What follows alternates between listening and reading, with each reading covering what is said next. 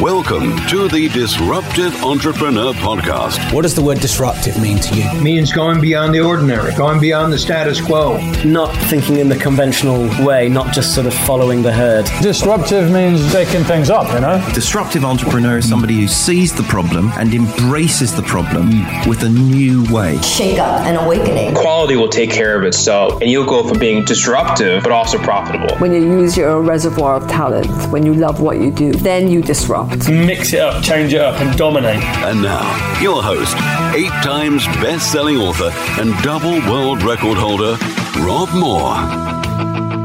Hi, it's Rob. Now, there's a lot of talk going on now about the impending, looming recession. Like Game of Thrones, winter is coming, the recession is coming. I'm now starting to hear a lot of people say things to me like, oh, it's going to be happening next year, or it's one and a half years away. Uh, so I've got some thoughts on that and what you can actually do about it. Um, because when all is said and done, more is said than done.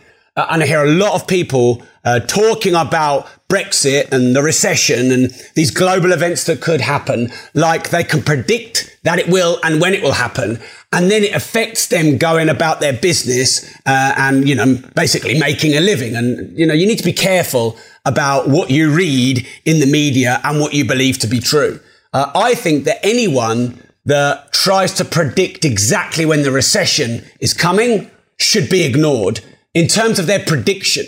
Now, you can listen to what they might know and work the information source that they found it from uh, and what they're planning to do about it. And if they have nothing to say on that, they definitely want to be ignored.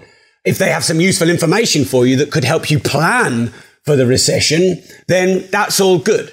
Um, so the recession could be here next year. It could be here in five years. People are always asking me, how long is the cycle? They say it's 10 years. They say it's 12 years. They say it's 15 years. Well, it's probably something between that range. Um, well, what's going to cause it this year? Is it the same that caused it last time? Probably not. Um, I mean, if we could plan for and prepare, um, you know, what was going to cause the recession, there wouldn't be one. We always get blindsided when there's a recession, i.e., we can never predict what it is. Otherwise, we'd plan for and prepare and therefore negate what causes it.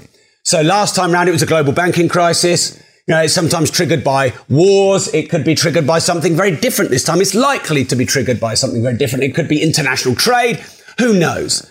Um, so I like to um, have the strategic view that you should plan for the worst, but then think and do your best.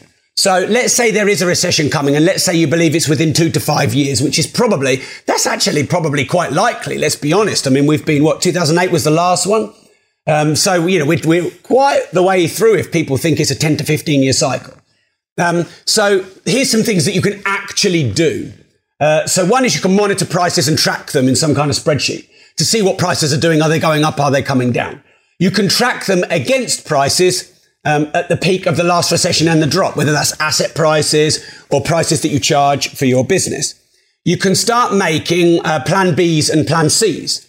So what you can do, for example, is you can think, okay, let's say my overhead is a million pound a month.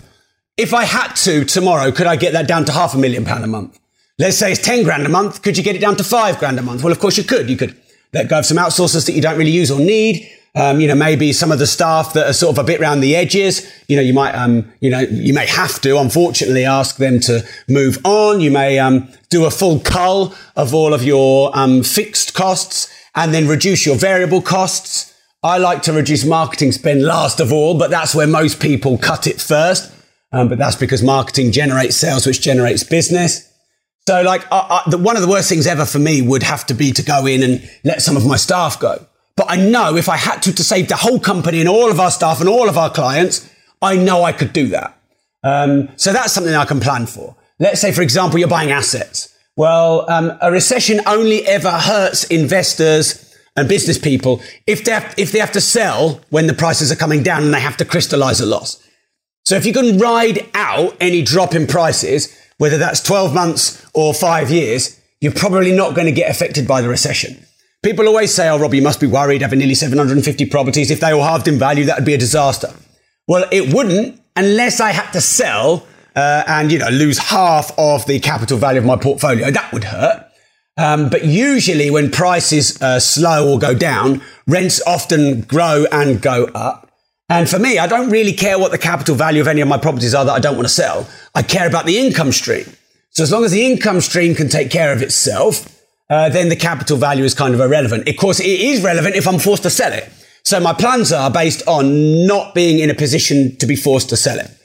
So let's say, for example, you're doing some kind of build, building some asset base. Let's, property could be an example and you're doing developments and you think, you know, this could take two or three years to develop. I could be caught in the middle where prices go down. My GDV is 20 million. It could go down to 12 million. If it went down to um, 14 million, I'm at a loss. If it went to 12 million, I'm going to lose 2 million. That's a disaster. I've got all these finances.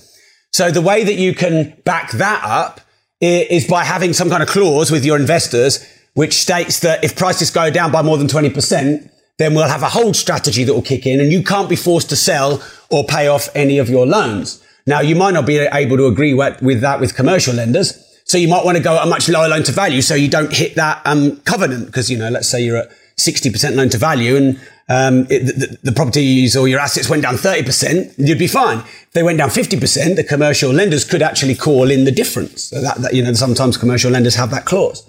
So you want to have a, a hedge against that. Um, you want to have somewhere that you could pivot. So you want to have, if, you know, if, for example, um, property training really struggled, it's one of my businesses. You know, I know that personal development and business training could grow. Um, if that really struggled, I know that sort of the, the branding and the social media influencer content that I do and the podcast content that I do could grow. So um, Dave's just said here, never count on one income stream. Uh, and someone else just put my 70, 20, 10 time division model. So yeah, if you've got three income streams, I don't know why I put four fingers up, or four income streams, of course, if one gets disrupted or another gets disrupted, you've still got two income streams. If you've got um, income streams from different countries, then of course, if one country gets disrupted, then you might have another um, country still producing income and profits. Um, because usually if there is a global recession, even if, which often there isn't, but even if there is, it doesn't happen at the same country at the same time.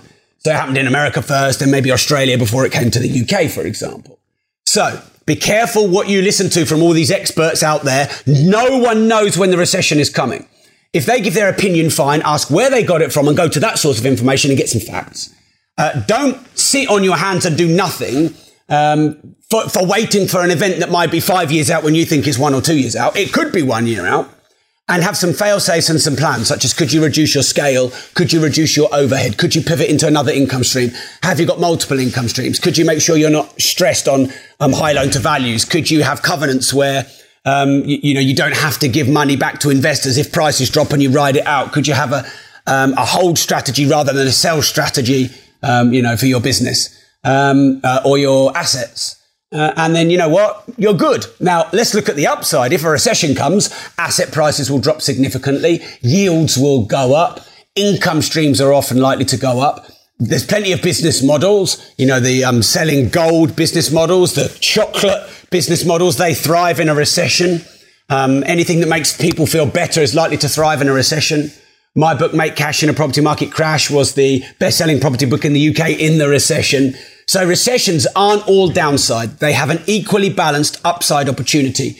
You just have to find it and you might just have to pivot a little bit in your business. Um, but someone asked me about the recession at a local property event that I was speaking at. There were about 120 investors and I was the speaker there and they asked me, what are your thoughts on the recession, on Brexit, etc. Uh, and, and I realized that I've been buying since 2003 property and I've been doing business since 2005 and every year I've been buying properties, whether I've been buying them really cheap because there was a recession or I've had to pay a bit more, but then I've added value, whether I bought them myself or bought them with investors, whether I've done single lets or commercial deals.